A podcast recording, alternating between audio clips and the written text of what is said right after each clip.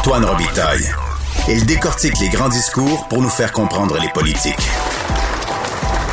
Là-haut sur la colline. Et pour ma prochaine invitée, je commence par faire jouer un extrait de la fameuse chanson de Patrick Normand qui suit.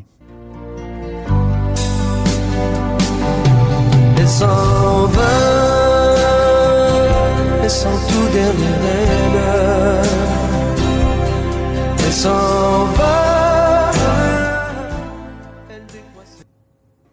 Et bonjour Christine Saint-Pierre. Bonjour. Elle s'en va? Oui. Oui.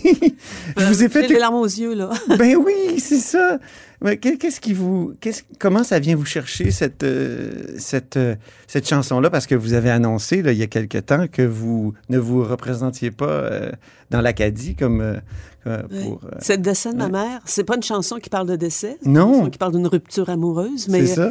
Le, le, le, le refrain, est- c'est le décès de ma mère. Et quand ma mère est, est décédée, une fois que tout a été terminé, qu'on a quitté la pièce, la chambre, Ouais. monté dans ma voiture, et c'était cette chanson-là qui jouait. Ah, ah, c'est ça. Elle s'en va, elle déploie ses ailes. Ben Elle oui. s'en va. Écoute, moi, je, je, je- tu, fais chanter, tu fais jouer ça, puis je- je- ça, ça me rappelle tout ce souvenir-là. Puis un jour, j'étais allée à un spectacle de Patrick Normand. Oui. Euh, C'était à Laval, puis je l'avais rencontré avant, puis je lui avais dit ça. J'ai dit, cette chanson-là, elle vient vraiment me chercher. Et quand il l'a chantée, il me regardait, j'étais assise presque en avant, il me regardait tout le temps pendant la chanson. Ah oui. Ah, c'est touchant. de larmes. Ben, je comprends, je comprends. Puis vous, vous, vous vous en allez? Oui, là, Pas dans vais. le même sens, euh, évidemment. J'espère. non, évidemment pas. Mais euh, qu'est- qu'est-ce qui vous a euh, conduit à, prendre cette décision-là? Parce que vous me disiez aussi hors micro que vous vous sentiez encore bien jeune. oui, oui, je me sens très, très jeune, très en forme. Euh, j'ai le goût de continuer de faire des choses. J'ai le goût de continuer d'être active, mais cin- 15 ans de politique active, c'est très, très, très exigeant, c'est très demandant. Oui. L'Assemblée nationale est à Québec, j'habite à Montréal, donc ça veut dire beaucoup, beaucoup de routes. Ça veut dire aussi d'être loin de la maison, d'être toujours dans ses valises. Et j'ai aimé ça, j'ai adoré ça. J'étais dans mes valises aussi quand j'étais journaliste. Oui. Là, je pense qu'il est temps un peu que je que, que, que, j'arrive au quai. Puis que je Posez vais- vos Je vais valises. poser mes valises, puis je vais voir qu'est-ce qui, ce qui va s'offrir à moi. Puis euh, Ouais. j'ai vraiment le goût de continuer de faire des choses que je vais aimer. Je vais choisir, je vais aimer, puis on verra si le téléphone va sonner. Ah oui, vous attendez comme ça à côté du téléphone? Ben, écoute, pour le moment, là, je vais évidemment terminer mon mandat. Ben oui. qu'il reste encore quelques mois. C'est au mois d'octobre que les élections vont avoir lieu. Alors, j'ai encore du travail à faire comme porte-parole d'opposition officielle en, en matière de, de culture. Je suis aussi présidente de la Commission de transport et environnement. Oui. J'ai un comté, j'ai des citoyens et des citoyennes euh, qui ont besoin, qui ont des besoins, qui ont toujours des questions à nous poser. Alors, Ben je vais oui. continuer à faire ce travail-là. Qu'est-ce que vous voulez faire avant de partir? Parce que nous, les journalistes, parce que vous en êtes une de métier, euh, on est toujours euh, à la dernière minute.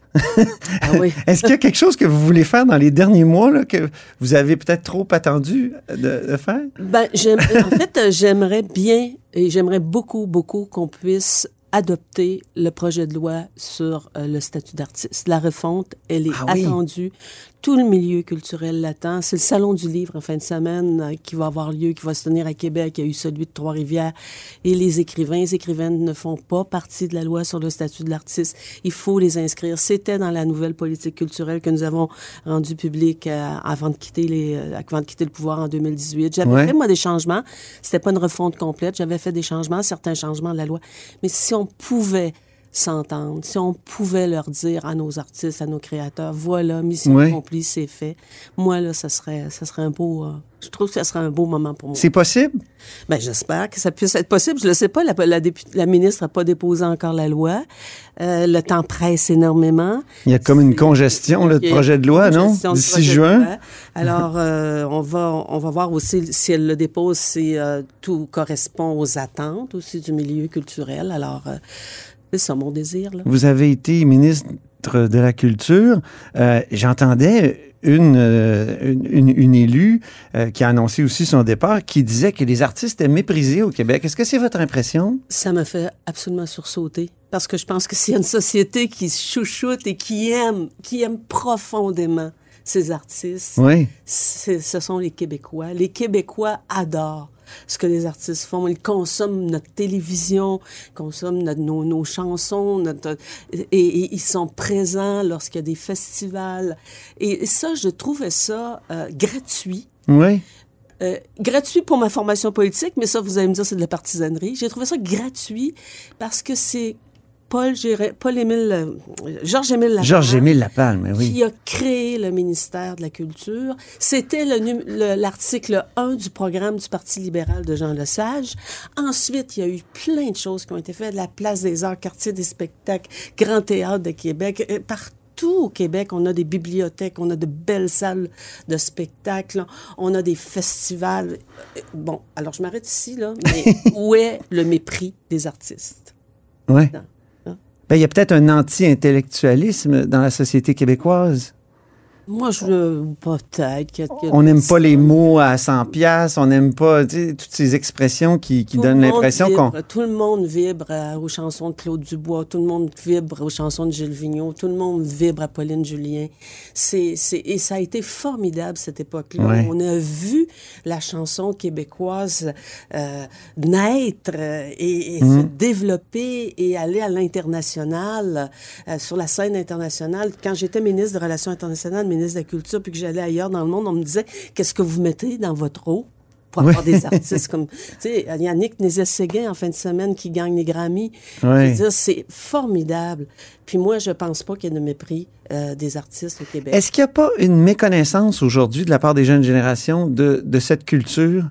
Et à cause du numérique, euh, on le sait, c'est les géants du web aujourd'hui qui, qui, qui ont le haut du pavé, puis euh, on se cultive maintenant presque exclusivement sur des plateformes qui sont non québécoises, qui sont internationales, puis c'est en anglais, il faut le dire. Euh, est-ce qu'il est-ce qu'il n'y a pas... euh, est-ce qu'il n'y a pas quelque chose que vous, comme ministre de la Culture, qui était là au moment d'une transition, vous auriez pu faire, vous auriez dû faire, ou vous auriez aimé faire, que vous n'avez pas pu faire? Euh, Pour éviter ça, cette espèce de, de là, qui fait que, justement, on parle de Claude Dubois et Pauline Julien aux gens de certaines générations plus jeunes euh, et, et qui connaissent, ils savent même pas. euh, ce Michel que c'est. Rivard, c'est un peu père. C'est ça. Il a 70 ans. Euh, moi, je pense qu'il faut pas les oublier. Il faut que ça soit, évidemment, euh, dans, dans le domaine de l'éducation. Puis là, j'ai vu une, euh, qu'il y avait euh, des artistes qui allaient se produire euh, au- Dans les écoles? Dans les écoles. Je trouve ça... Il y a, y a- y a culture à l'école, mais là, je pense qu'on va encore plus loin. Et, et ça, c'est- ça, c'est formidable. Ça, il faut vraiment poursuivre ça. Il faut vraiment intégrer euh, ces, euh, ces moments-là de notre histoire pour qu'il ne reste pas juste de, de l'histoire dans le- les cursus euh, en éducation. Il faut continuer de mettre nos artistes à l'avant-plan. Et euh, je dois dire, euh, je dois, moi, je dois saluer Monsieur, Monsieur Pelado de, de Québécois qui fait un effort extraordinaire dans ce domaine-là. Puis euh, je le dis très, très sincèrement parce que il a euh, la culture québécoise à cœur, il a la chanson québécoise à cœur et ça, je trouve ça absolument formidable. Et ça en prend plus. Ça en prend des gens comme ça. Bien sûr, l'attraction de la musique en anglais, euh, des, des émissions Ben oui. Netflix, c'est- sûr qu'on pourra pas empêcher cela, mais il faut nous continuer à cultiver cet amour-là de nos artistes. Ça passe par l'école.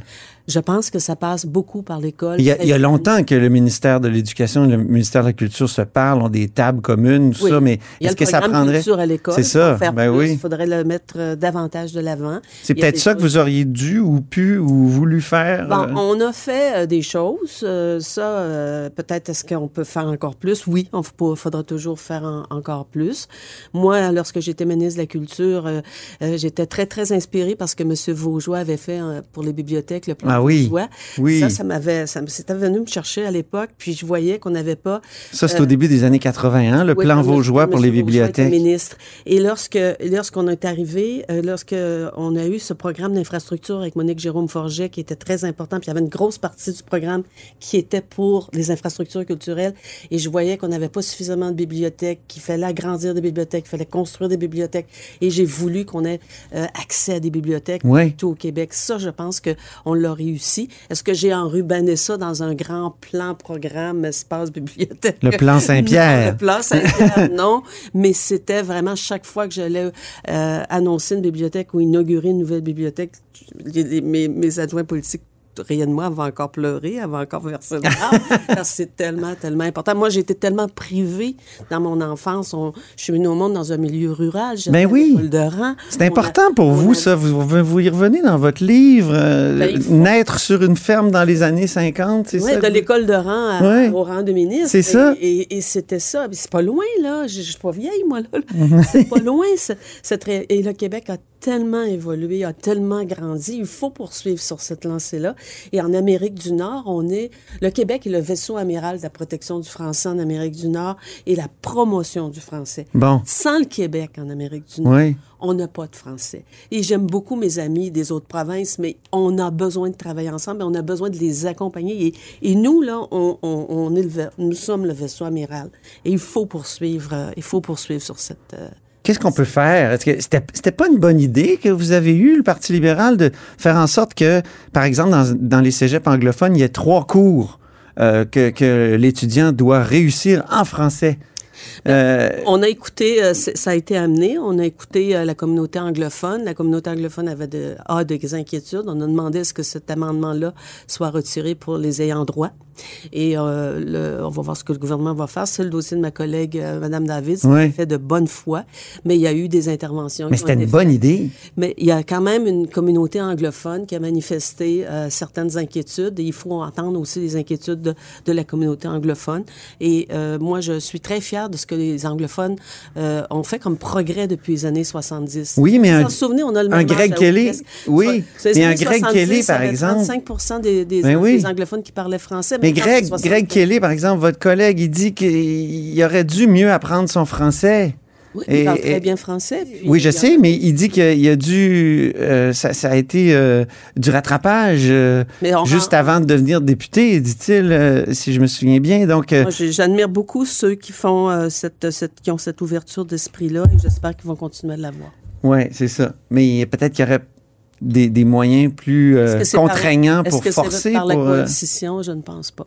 ben, c'est ça qui a marché dans notre histoire. La loi 101.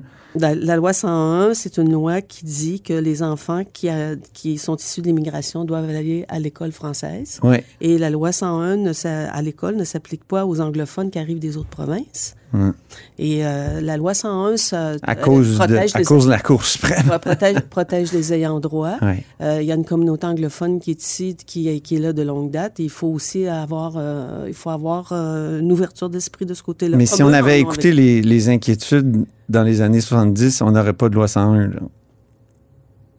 Moi, je suis très fière de la loi 101. Oui, je sais, vous avez été responsable. Oui. Et vous, a- vous auriez voulu la rouvrir pour la. Quand Vous l'écrivez dans votre livre. Quand j'ai eu mes... C'est le Conseil des ministres qui vous a bloqué. C'est ça que vous écrivez? Ce que je voulais, c'était, c'est écrit dans mon livre, ce que je voulais, c'est qu'on ait, euh, qu'on crée l'équivalent d'une commission des droits de la personne, c'est-à-dire une commission de, de, de, la langue France, de protection de la langue française qui serait euh, euh, sous la responsabilité de l'Assemblée nationale, un organisme indépendant, un grand organisme indépendant qui serait sous la responsabilité. C'est ce que le gouvernement caquiste va faire. Non, il, il va avoir un commissaire, c'est tout. Il, il fait pas. Il va être nommé pas- par l'Assemblée? Oui, mais il ne crée pas une grande commission Ah. comme la Commission des droits de la personne. C'est un peu ce que j'avais comme idée. Mais moi, on m'a on m'a donné le dossier des écoles passerelles. J'ai été euh, studieuse, rigoureuse Ouais. avec mon équipe, avec Michel Courchaine. On a réglé la question des écoles passerelles. Le PQ promettait de- d'annuler cette loi-là aussitôt arrivé au pouvoir. Ils l'ont pas fait. Et euh, personne n'a contesté. Du côté des anglophones aussi, Mais la- pas. cas, Et ouais. personne n'a contesté. La loi la- la- et maintenant, la question des écoles passerelles, c'est pas mal réglé. Oui, mais avec. euh, euh, Ben, je l'ai réglé. oui, oui, c'est ça. Ben, au moins. Bravo, je vous donne ça, hein, Christine. Parlons du journalisme maintenant. Vous êtes euh, inquiète de la qualité de l'information euh, en raison des, des- des médias sociaux. Oui, oui. Qu'est-ce qui vous rend inquiète? la qualité et, et- et la pérennité, parce que n'importe qui, n'importe comment euh, peut s'exprimer, puis peut, euh, et- peut influencer. Et, je suis pour la liberté d'expression, comprenez-moi bien. Mais moi, lorsque j'étais ministre, j'aurais voulu qu'on donne aux journalistes un statut professionnel, que vous puissiez écrire au bout de votre nom JP. Ah oui. journaliste professionnel, pas moi, ministre, là, qui aurait sur le coin de ma table écrit en dessous. Mhm. J'accorde le, le statut de journaliste professionnel et on avait tra- travaillé avec la FPJQ qui était très ouverte à cela. Après ça, conseil de presse très ouvert à cela. Puis là, il y a eu quelque chose qui s'est passé qui, qui m'échappe et, et tout ça n'a pas, et n'a pas Ça n'a pas débouché. Et je, voulais- et je voyais euh, l'arrivée massive des médias sociaux, l'arrivée massive de gens qui vont euh, s'exprimer sur différents sujets et qui n'ont pas nécessairement la rigueur journalistique, Mhm. n'ont pas le titre de journaliste. Et il peut y avoir une confusion. Je dis, oui, exprimez-vous, mais ceux qui et celles qui vont s'exprimer comme en tant que journalistes professionnels auront le droit de mettre au bout de leur nom les lettres JP. J'aurais aimé ça. Est-ce que ça aurait été miraculeux? Probablement pas. Mais je pense que ça aurait été une façon. Ça existe d'ailleurs, semble-t-il, en France. Et, et ça aurait été une façon de, de, de donner à nos journalistes et à, à nos médias cette grande, euh, cette, cette, cette crédibilité-là. Euh, les médias, ils ont des grandes crédibilités. C'est une grande agence de presse euh, québécois, Radio-Canada, Cogeco. Mais il y a, y a aussi des journalistes indépendants. Puis ces journalistes-là auraient aimé avoir ce titre-là pour pouvoir continuer leur métier puis vendre leurs produits. Parce que là, on est dans l'autodiscipline. Vous auriez aimé qu'il y ait comme une, euh, une- une- Ça soit une profession, dans le fond. Euh, Pas un ordre professionnel, mais un statut professionnel, oui. OK. Et je pense que ça aurait été une très bonne chose. Et je pense peut-être que ça sera encore une bonne chose, mais je ne suis C'est plus. peut-être encore à l'heure du Je ne jour. suis plus aux commandes. Non, mais vous pourriez militer pour ça Et après. C'est Dominique Payette qui m'avait Oui. inspiré. Hein? Dominique Payette enseignait à l'Université Laval. Oui, professeur, en ben oui. mandat d'analyser cette question-là. Et c'était la recommandation phare de son rapport. Oui, oui. Euh, vous êtes revenu euh, souvent sur la peur de vieillir. On a, on a commencé un peu l'entrevue euh, là-dessus. Euh, pourquoi vous avez peur de vieillir? Euh, je sens les années passées, bien sûr. Oui. Et, et je trouve que la vie passe tellement, tellement vite. Et, et je me sens, je me sens en forme. Puis aujourd'hui, la peur de vieillir est encore plus grande parce que j'approche de ces, ces années-là. Évidemment, euh, j'ai, à un moment donné, je vais avoir 80, puis je vais avoir 90 ans. Et, euh, Là, vous et- avez 68. 68. Oui. Et j'ai et je et, évidemment les personnes âgées depuis deux ans sont beaucoup dans l'actualité, n'est-ce pas, Oui. avec la COVID. On regarde comment des personnes euh, sont décédées euh, et ça, ça fait vraiment peur, vraiment peur d'être seul.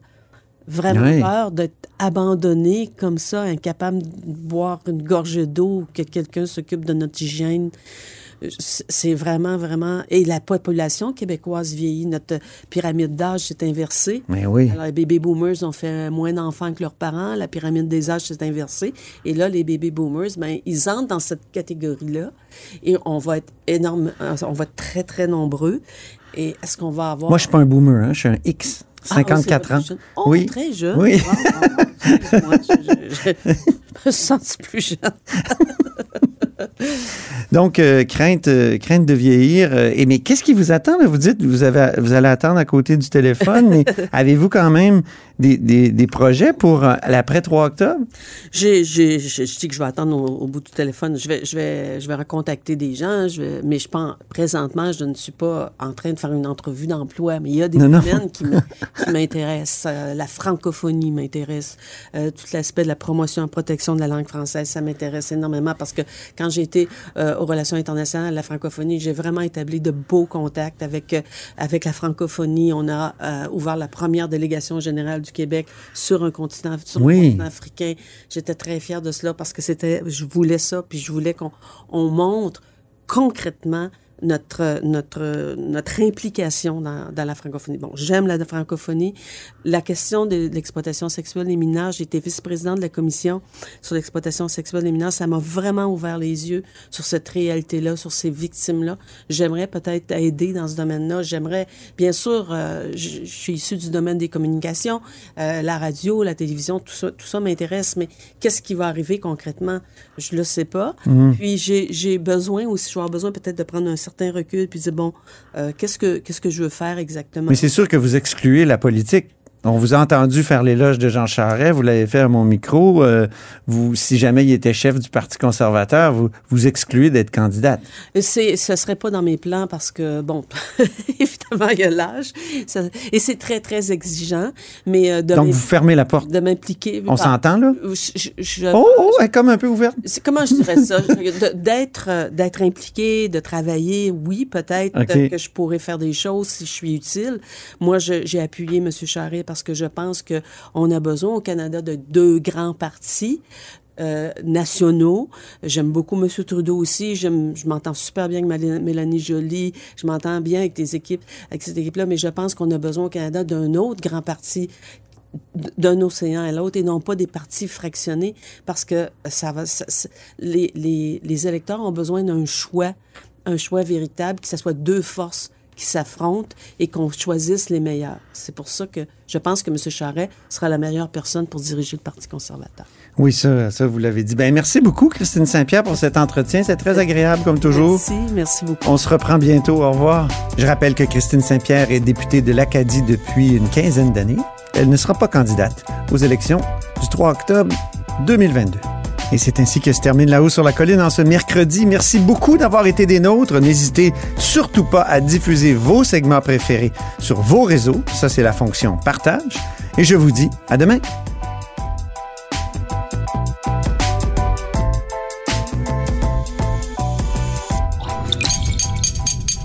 Cube Radio.